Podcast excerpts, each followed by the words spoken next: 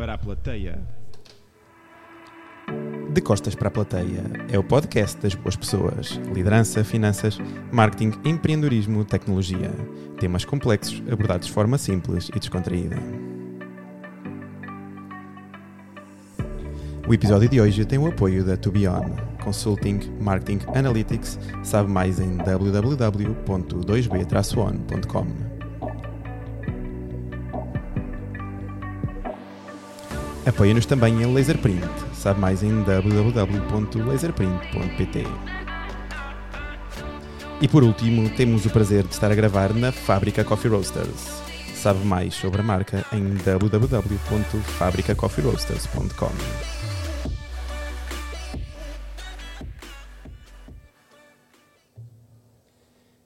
Bem-vindos a mais um episódio do podcast de Costas para a Plateia. Contamos hoje com a presença de Filipa Silva, designer e criativa.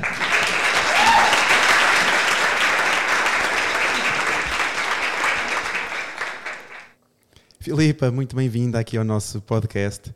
É um gosto ter-te aqui connosco e eu gostava que começasses por te apresentar aqui aos nossos ouvintes. Olá. Uh, primeiro, obrigada, eu, por me convidares, é uma honra. Uh, o meu nome é Filipa, eu hoje em dia uh, trabalho como UX e UI designer. Para alguns, se calhar, não estão muito familiarizados com estes termos, mas UX é User Experience, UI é User Interface e eu trabalho com produtos digitais, por exemplo, websites, aplicações, basicamente tudo, tudo que se vê num screen. Também já tivemos uma das nossas ouvintes que era UX UI uhum. uh, da BI for All, portanto espero que os nossos ouvintes estejam familiarizados com o tema, uh, porque senão vão ser expulsos e excomungados, não podem mais ouvir aqui o nosso pode. podcast. Um, Filipe, fala-nos um bocadinho do teu, do teu percurso. Uh, como é que chegaste até aqui? O que é que fazes hoje? Como é que foi o teu percurso? Sim, uh, tem piada porque não foi de todo planeado, não, não era uma daquelas pessoas, olha, eu quero fazer isto, é esta a profissão que eu quero, é isto que eu quero ser.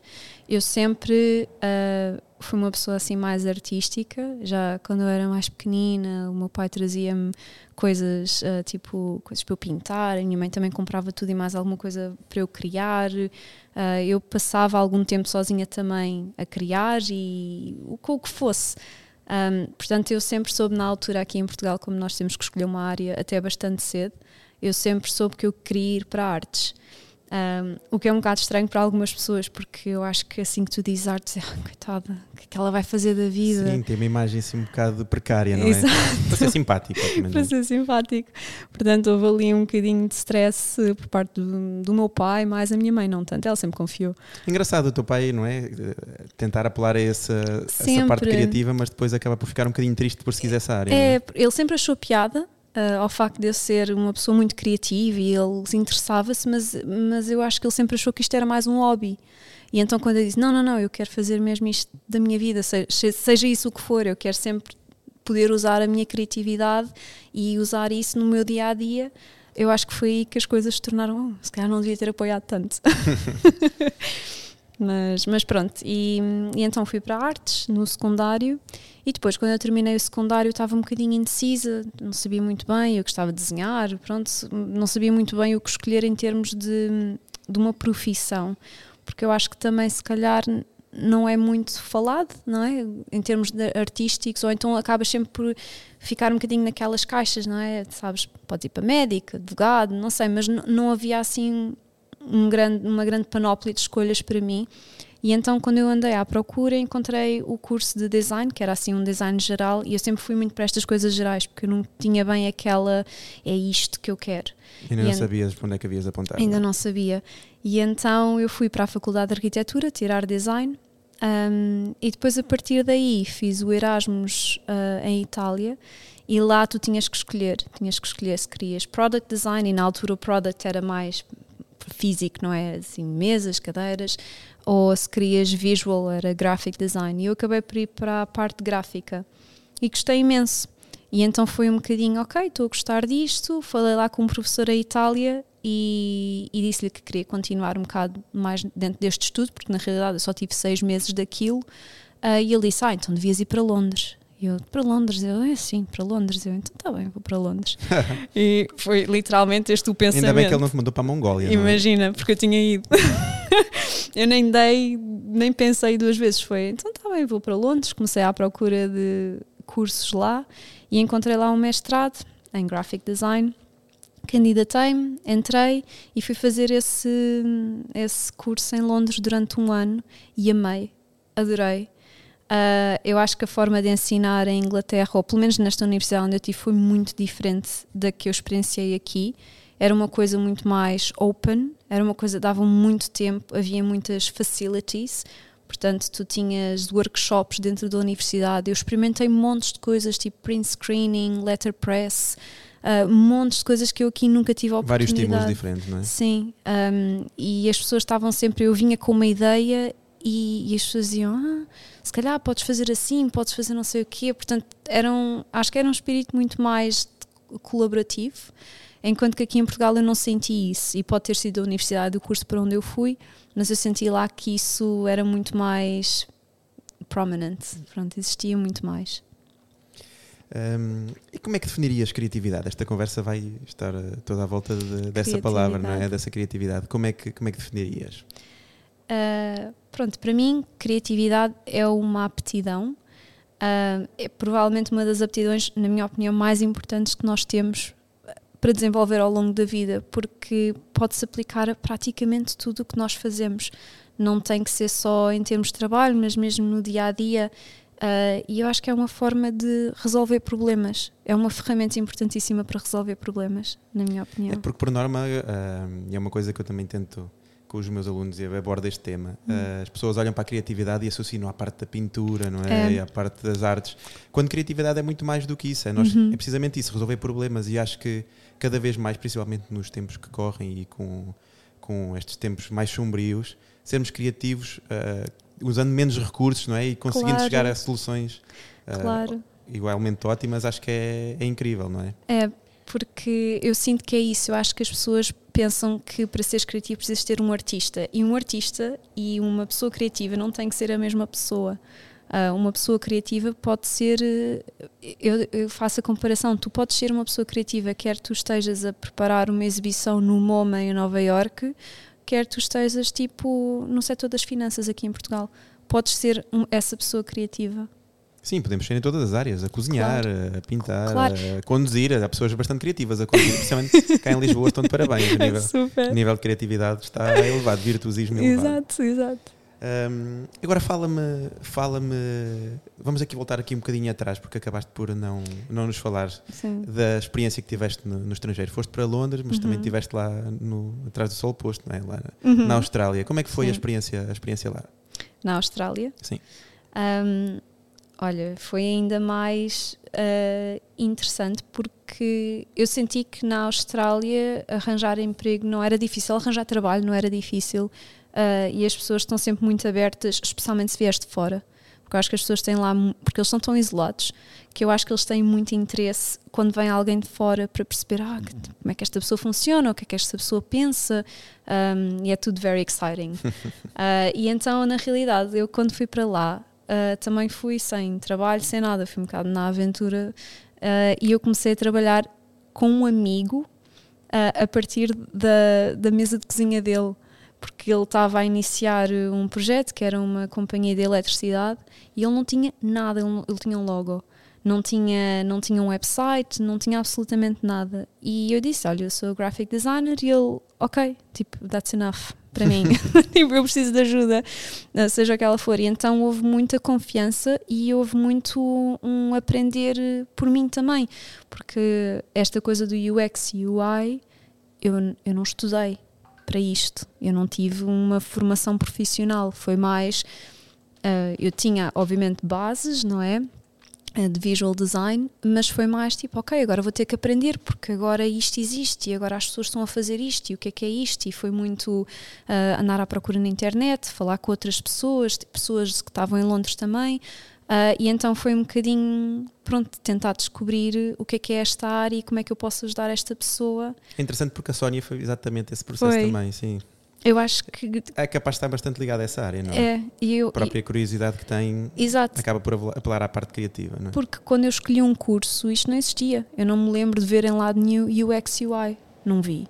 Portanto, eu acho que também é uma profissão nova e por isso é que muitas pessoas acabaram por cair. Aliás, até as pessoas que eu, com quem eu trabalho, quase ninguém tirou isto como um curso. As pessoas vieram muito pelo meu, pelo meu percurso, não é? Que é o graphic design, e depois acabaram por. Pronto, porque as pessoas também, as coisas estão a mover muito mais para uma era digital, não é? Do que uma era de printing. E uhum. então acho que é o natural flow. Muito bom.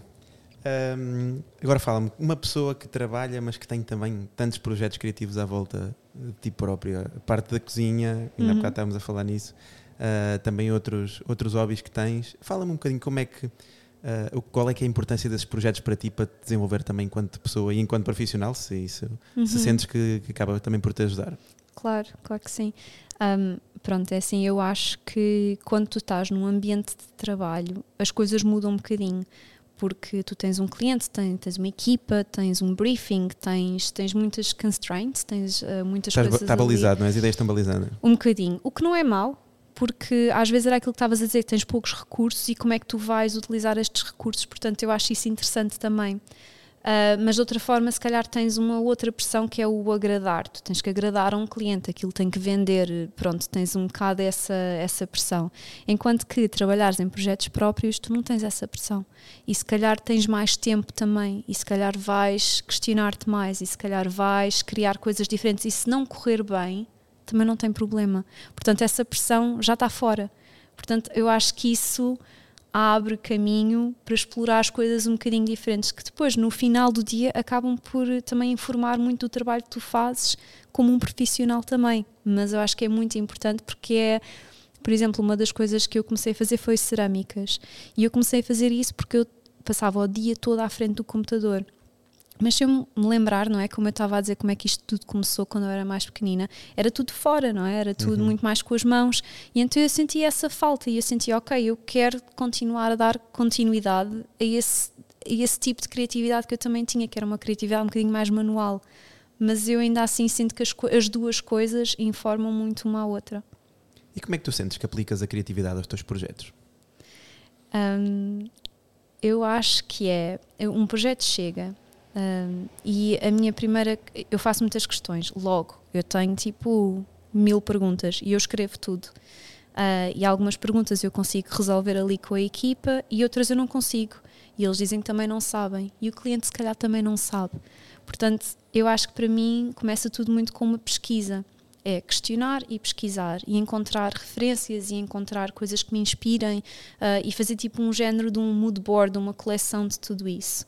Um, e depois, lá está, é, é, esse questionar, é se calhar juntar uh, diferentes peças do, do, de um puzzle. Já, olha, eu gosto disto aqui e acho que resulta, mas não gosto tanto daquilo. Como é que eu posso ligar com, com o que está com, com o briefing? Como é que eu posso ligar isto àquele outro? E é sempre um pensar. Um, e eu acho que eu aplico a criatividade muito nesse sentido. Mas já tiveste vários clientes onde te apresentaram ou começaram com uma ideia e depois tu conseguiste transformar a ideia deles em algo teu sim. e eles compraram isso? Sim, sim, sim. Sim. Isso acontece muitas vezes, até porque há clientes que se calhar não questionaram tanto. E como também, lá está, porque aquilo é o projeto deles. Portanto, eles estão demasiado dentro aquilo já é funnel. Não conseguem ter a visão unicórnio, conseguem... uh, helicóptero, não é? Para conseguir ver de fora. Exato, e por isso quando nós entramos, nós temos uma visão muito mais. Há, há, tantas vezes em que nós agora fizemos um projeto que era para uma Type Foundry, eles vendem typefaces. E eles criaram uma coisa que ainda não existia, que era um customizer. É, tu compras uma fonte, uma tipografia, mas podes customizar tudo. Normalmente tu compras só um pack que já uhum. existe. E eles tinham este flow, uh, e quando nós fomos a ver assim, mas olha, já pensaram nisto? Isto se calhar não faz muito sentido. E só aí, quando começámos a questionar, é que eles começaram a pensar: ah, não, realmente têm toda a razão. E aquilo que eles tinham, nós transformámos uh, para uma coisa que, na minha opinião, está tá muito melhor e é um enhancement daquilo que eles tinham no início. Portanto, a ideia deles era boa, mas o facto de eles depois também trazerem outras visões um, e uma diversidade de pessoas à volta daquele projeto só tornou, ampli, amplificou. Bem, também por isso é que se contrata um serviço, não é? se não fosse para melhorar, eh, não se contratava. E como é que tem sido para ti trabalhar, voltar a Portugal, não é? Voltaste há, há pouco tempo, mas ainda assim continuar a trabalhar para uma empresa que está no, no estrangeiro? Para mim é... Quase que podes ser considerado uma nómada digital, não é? é? Embora tenhas as tuas raízes cá em Portugal. Sim, para mim é o melhor dos dois mundos. Uh, porque eu, é assim, na realidade eu não trabalhei cá em Portugal antes, eu na realidade nunca trabalhei em Portugal ou para uma empresa portuguesa. Portanto, eu estou muito habituada a esta cultura uh, mais do, do trabalho na Inglaterra e na Austrália, que é uma coisa assim mais open, mais fluida, se calhar. Portanto, para mim tem sido ótimo porque eu continuo uh, também a trabalhar com outras pessoas de outros países, outras pessoas que, que também não vivem só em Londres. Um, mas estou cá no cantinho também, não sei, tenho o, o melhor dos dois mundos. Tenho as minhas pessoas aqui, As mas famílias, também continuo amigos, a é? ter. Sim, mas continuo a ter aquela. Os inputs do mundo. Sim, sim. Isso é muito, é muito interessante. Ahm, esta aqui é uma pergunta quase uh, um bocado uh, mais estranha, que é a importância da criatividade no teu trabalho Uhum. e na tua empresa. Achas que é o core business da tua empresa? Acho que é um dos. Sim. E para ti? para mim é super importante porque eu preciso desse desafio constante. Eu, pelo menos daquilo que eu tenho reparado ah, em todos os trabalhos que eu tive, ahm, eu preciso de ser desafiada e eu preciso de- e um desafio para mim é pôr essa criatividade ao trabalho, que é algo que chega assim, eu não sei como é que eu hei de resolver isto. E então é esse aplicar da criatividade e é assim que eu consigo E do resolver interrogatório, não é? Criatividade e do interrogatório, não Exato. esquecer. Claro. Ahm, e no dia a dia, como é que tem sido ah, aplicar a criatividade para além da parte de resolver problemas? Uhum. Como é que isso, como é que a criatividade influencia também as tuas relações e a tua família e os teus amigos? Tem também um, um fator importante, é também um fator importante. Claro, Ah, eu quando pensei nisto, eu pensei quantas, que outras vezes é que eu já usei criatividade ah, e que eu vi o impacto disso. E eu lembro-me quando eu estava na Austrália, ah, eu estava com uma menina que é a Ruby, ah, assim mais pequenina, e houve uma altura em que eu estava a fazer um lanche ah, e ela estava a olhar e a, a atitude dela era sempre não gosto. Ela nunca provou nada ou não provava, não gosto. Então eu estava a fazer uma maçã com peanut butter. Pronto, era tipo um snack. Então o que é que eu fiz? Eu cortei aquilo assim em quartos e depois comecei a cortar como se fosse tipo pétalas, cada coisinha. E depois fiz assim e fiz tipo um desenho com aquilo e depois pus a peanut butter por cima, então aquilo parecia tipo uma flor. Ah, e ela no início assim, eu não gosto disso. Mas depois começou a olhar, porque já tinha a flor, já é diferente. Assim, Já não era "Hum, só a maçã, não é? é, agora já, já é mais interessante. Ah, e depois ainda lá provou, mas ainda ficou aquela de "Hum, não sei. Mas pronto, é aquele quebrar, se calhar o delivery daquela, daquele prato foi totalmente diferente porque estava assim um bocadinho mais, não sei, estava entregue de uma forma diferente. E depois, aí uma semana a seguir, eu recebo uma mensagem da mãe dela a dizer: Oh, you won't believe it. Um, this morning I woke up. Agora vou falar em inglês. Assim, esta manhã, esta manhã eu acordei e nós não tínhamos pão porque eles comiam tipo pinapara torrada com pinapara com manteiga de amendoim. Ela não tínhamos pão e eu estava na cozinha assim- e eu disse assim em voz alta: "Ah, Olha, não temos pão hoje para a pinapara. E vira-se a Ruby: Mom, it's fine, it's fine because we have apples. Ah, muito bom. Comeram, bem, ao menos já não deixam as maçãs estragar lá nessa casa, é? exato, exato. Mas, e para ela também já é um momento criativo, porque ela foi inspirada, porque é uma coisa que é importante também, que é mostrar diferentes formas de fazer as coisas, só assim é que tu depois te vais lembrar num momento em que vais precisar daquilo assim, ah, mas eu já vi alguma coisa que eu acho que pode ser aplicada aqui. Vou ter que fazer isso à Bianca. Vou-lhe Uhum. oferecer. Vai ser agora. Amanhã não sei se tenho tempo, mas depois vou certamente Tem experimentar ser, esse, experimenta. essa dica. É interessante que agora estás a falar nisso. Eu estou a pensar que hum, a maior parte das coisas que nos vão tirando da nossa própria rotina e que, nós, e que nos vão marcando de alguma forma são de facto coisas criativas e fora da box, não é? Uhum. Ah, e no dia a dia, mesmo os espaços que nós visitamos, a forma como estão ah, distribu- distribuídos ou como estão montados, de forma criativa ou não, Sim. acaba também por nos chamar a nossa atenção e acabamos, se calhar, por frequentá-los com mai- maior ou menor frequência, não é? Sim. Ahm, como é que nós podemos aprender e melhorar a nossa criatividade? Eu acho que uma forma de, de melhorar é, é sempre ter um bocado de consciência. É, Se calhar é um bocado não, não aceitar só sim, questionar as coisas. Ah, e ir à procura também, porque, por exemplo, às vezes nós passamos um dia e um dia é tão corrido e nós não somos capazes de observar o que está mesmo ali em frente e, e também dar valor hum, a coisas que são muito simples, por exemplo. hum, uma coisa que agora aqui já é diferente, mas nós estamos aqui no Coffee Roasters. Há uma diferença entre tu receberes um café que foi assim tirado e está tipo whatever, ou recebes um café que se calhar teve aquele desenho, ou se calhar lá na Austrália eles punham tipo um, um quadradinho mínimo de brownie, tipo numa colher. Mas aquilo eu lembro-me, assim, oh, era aquele que toque engraçado. diferenciado, não é? Exato. E é se calhar ver a criatividade nessas coisas mais pequeninas e também tentar procurar, por exemplo, aquela coisa que eu estava a dizer, eu faço sempre research. Eu estou sempre à procura uh, de inspiração e eu guardo a inspiração porque há uma coisa que eu vejo e digo, oh, que giro, isto é mesmo brutal. E se calhar não estou a ver como é que eu vou poder aplicar Sim, se calhar não isso aplicas no naquele dia. momento, mas aplicas. mais tarde. E é sempre bom também termos essas ideias de, de coisas que nós experimentámos e que funcionaram. E depois tu tens essa ideia e experimentaste e funcionou. E agora se calhar vais tentar ah, então e se eu experimentasse agora fazer mais isto? Então e se eu experimentasse? É, lá está, é aquele espírito curioso mais o tentar sempre estar bastante atento para ver aquilo que está à nossa volta porque há muita criatividade sempre à volta Interessante, não é? Porque eu não te fiz uma flor aí no café, mas Pois aprendi não. a funcionar com três máquinas diferentes. é? Exato. Muito bom, isto é também criatividade. claro Espero que não tenha queimado nada. Ahm, e agora, que exercícios é que tu aconselhavas ah, aos pais para melhorarem a criatividade das, das suas crianças? Falavas que, não é, que em criança acabaste por ser bastante estimulada, Sim. que era mexer em coisas com, com, com mãos, mas agora que a tua experiência que tens, ah, que exercícios é que tu aconselhavas?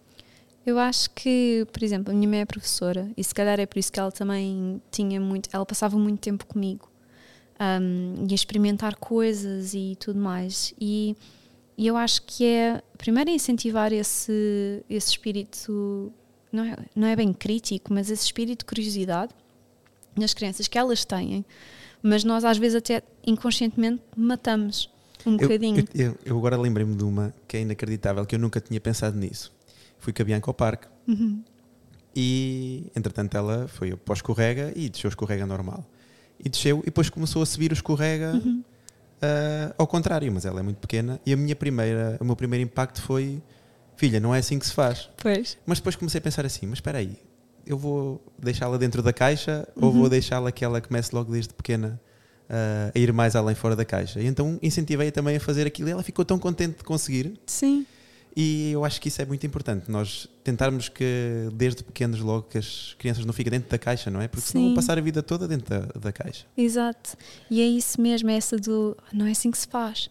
Se calhar é, é até dizer de uma forma diferente assim, então mas porquê é que estás a fazer assim, em vez de estares a fazer, por exemplo, assim? E que começa a criar aquela curiosidade, "Ah, então mas porquê? De um lado ou do outro. E, e porque eu acho que também na escola, pelo menos esta foi a minha experiência, é- é, é, eu acho que nós ensinamos às crianças que tem que estar certo. Há o certo e há o errado. E isso é uma forma de matar a criatividade. E depois tu tens medo de errar. E nós próprios também estamos bast- bastante formatados, não é? Também, também. A sociedade acaba, acaba por nos formatar e nós próprios acabamos por, por olhar para nós e estamos ali a seguir aquela linha e sem questionar absolutamente nada, não é? Sim, E presos nas nossas rotinas. exato. Nós temos muito medo de errar e isso é provavelmente das piores coisas tu quiseres ser criativo, porque tu vais errar. Vais errar, vá, estou a dizer isto com aspas, não é? Porque não é um erro, mas é uma tentativa e erro, tentativa e erro, e tem que ser assim. E às vezes nós matamos isso um bocadinho com crianças, não se faz assim. Ou, e, e às vezes é um bocadinho, claro que há coisas de segurança e que precisas de, de ensinar, mas noutras vezes, hum, se calhar juntaram, por exemplo, a pintar, uh, a relva é verde, e a criança foi lá e pintou a relva de cor-de-rosa. Está tudo bem. E até podia, se calhar, e se calhar incentivar assim, ah, relva cor-de-rosa, então e, e agora se puséssemos umas pintas? Então e agora se tentássemos isto? Mas não depois aparece em casa com o cabelo cor-de-rosa. Não façam isso. Não, deixem estar a relva verde, o cabelo Deixem estar cor, assim, está cor-de-rosa, por favor. Sim. Não, brin brincadeira. Sim, mas eu acho que é isso, é se calhar passar mais tempo, se calhar eh, dar encouraging, encour- encorajar? É, assim É encorajar, que sim. diz? Ah, encorajar Sim, este é um esse- disclaimer, não é? Aqui para o podcast. eh, podemos fazer meio inglês, meio português. É, para mim Eh, tem que eu vou ter que depois colocar por aqui umas legendas no vídeo.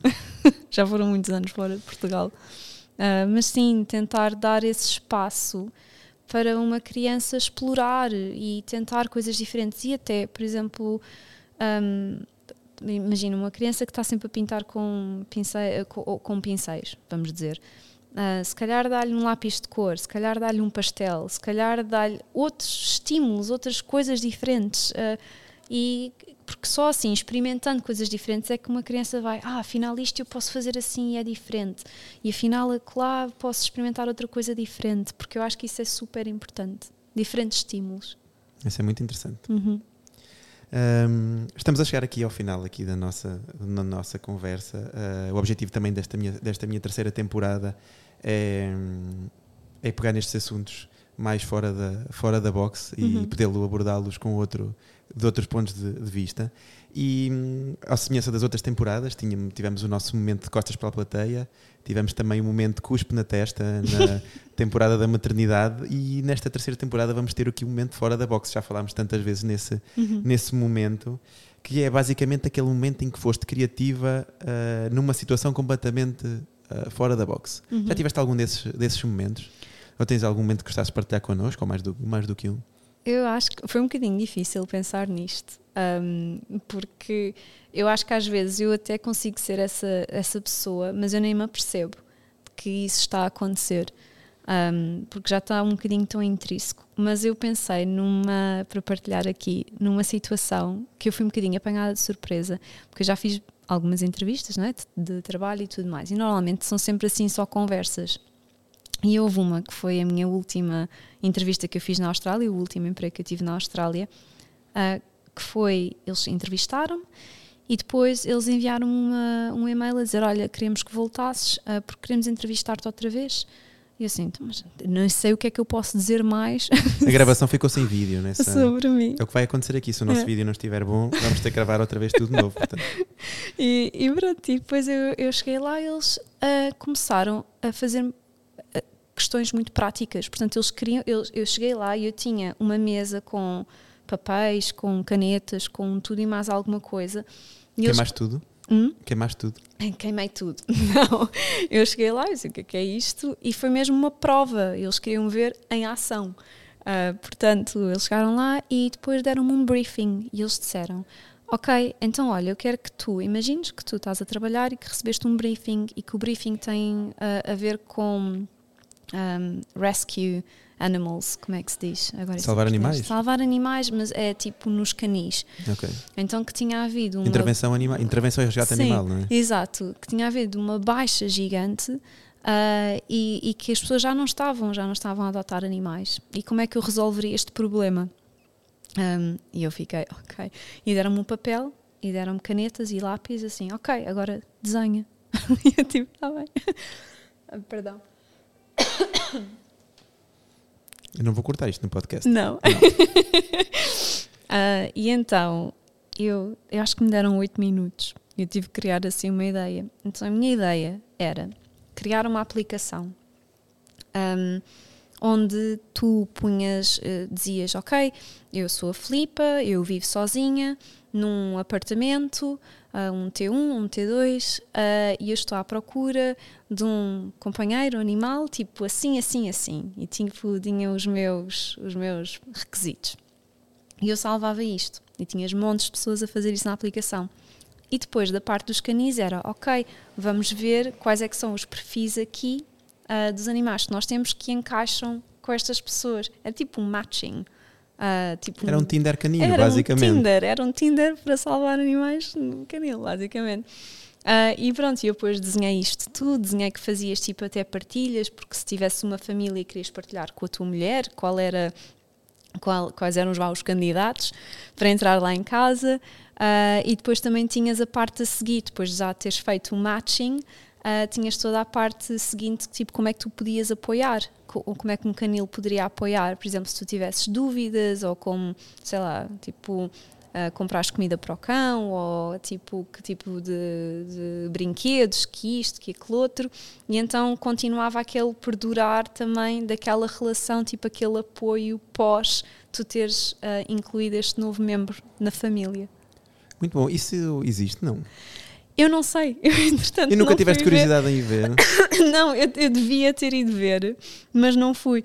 Atenção, uh, pode estar aí uma ideia milionária. Eu é? sei, já pensei, eu até pensei, será que eu quero partilhar isto no podcast? Vamos agora apagar, toda a gente. Vamos acabar. Vamos, apaga esta. Assim, agora vou ter que ficar com uma porcentagem se quiseres que eu apague e não partilhe isto. Apaga esta e tá já. Não sei, não fui ver, mas eu sei que depois, mais tarde, quando eu consegui o emprego, uh, eles disseram-me que tinha sido isto. Tinha sido o quão rápido E como eu tinha desenhado tudo e já tinha a ideia, tanto que eles no final até disseram: Oh, you should go, go and build it. E eu assim, yeah, maybe I should. Ficaste lá quanto tempo nessa empresa? Fiquei um pouco mais de um ano. Depois vim Foi para antes de ir para Portugal. aqui, não é? Foi. Bem, eh, acho que podíamos ficar aqui a tarde toda a falar sobre criatividade, não é?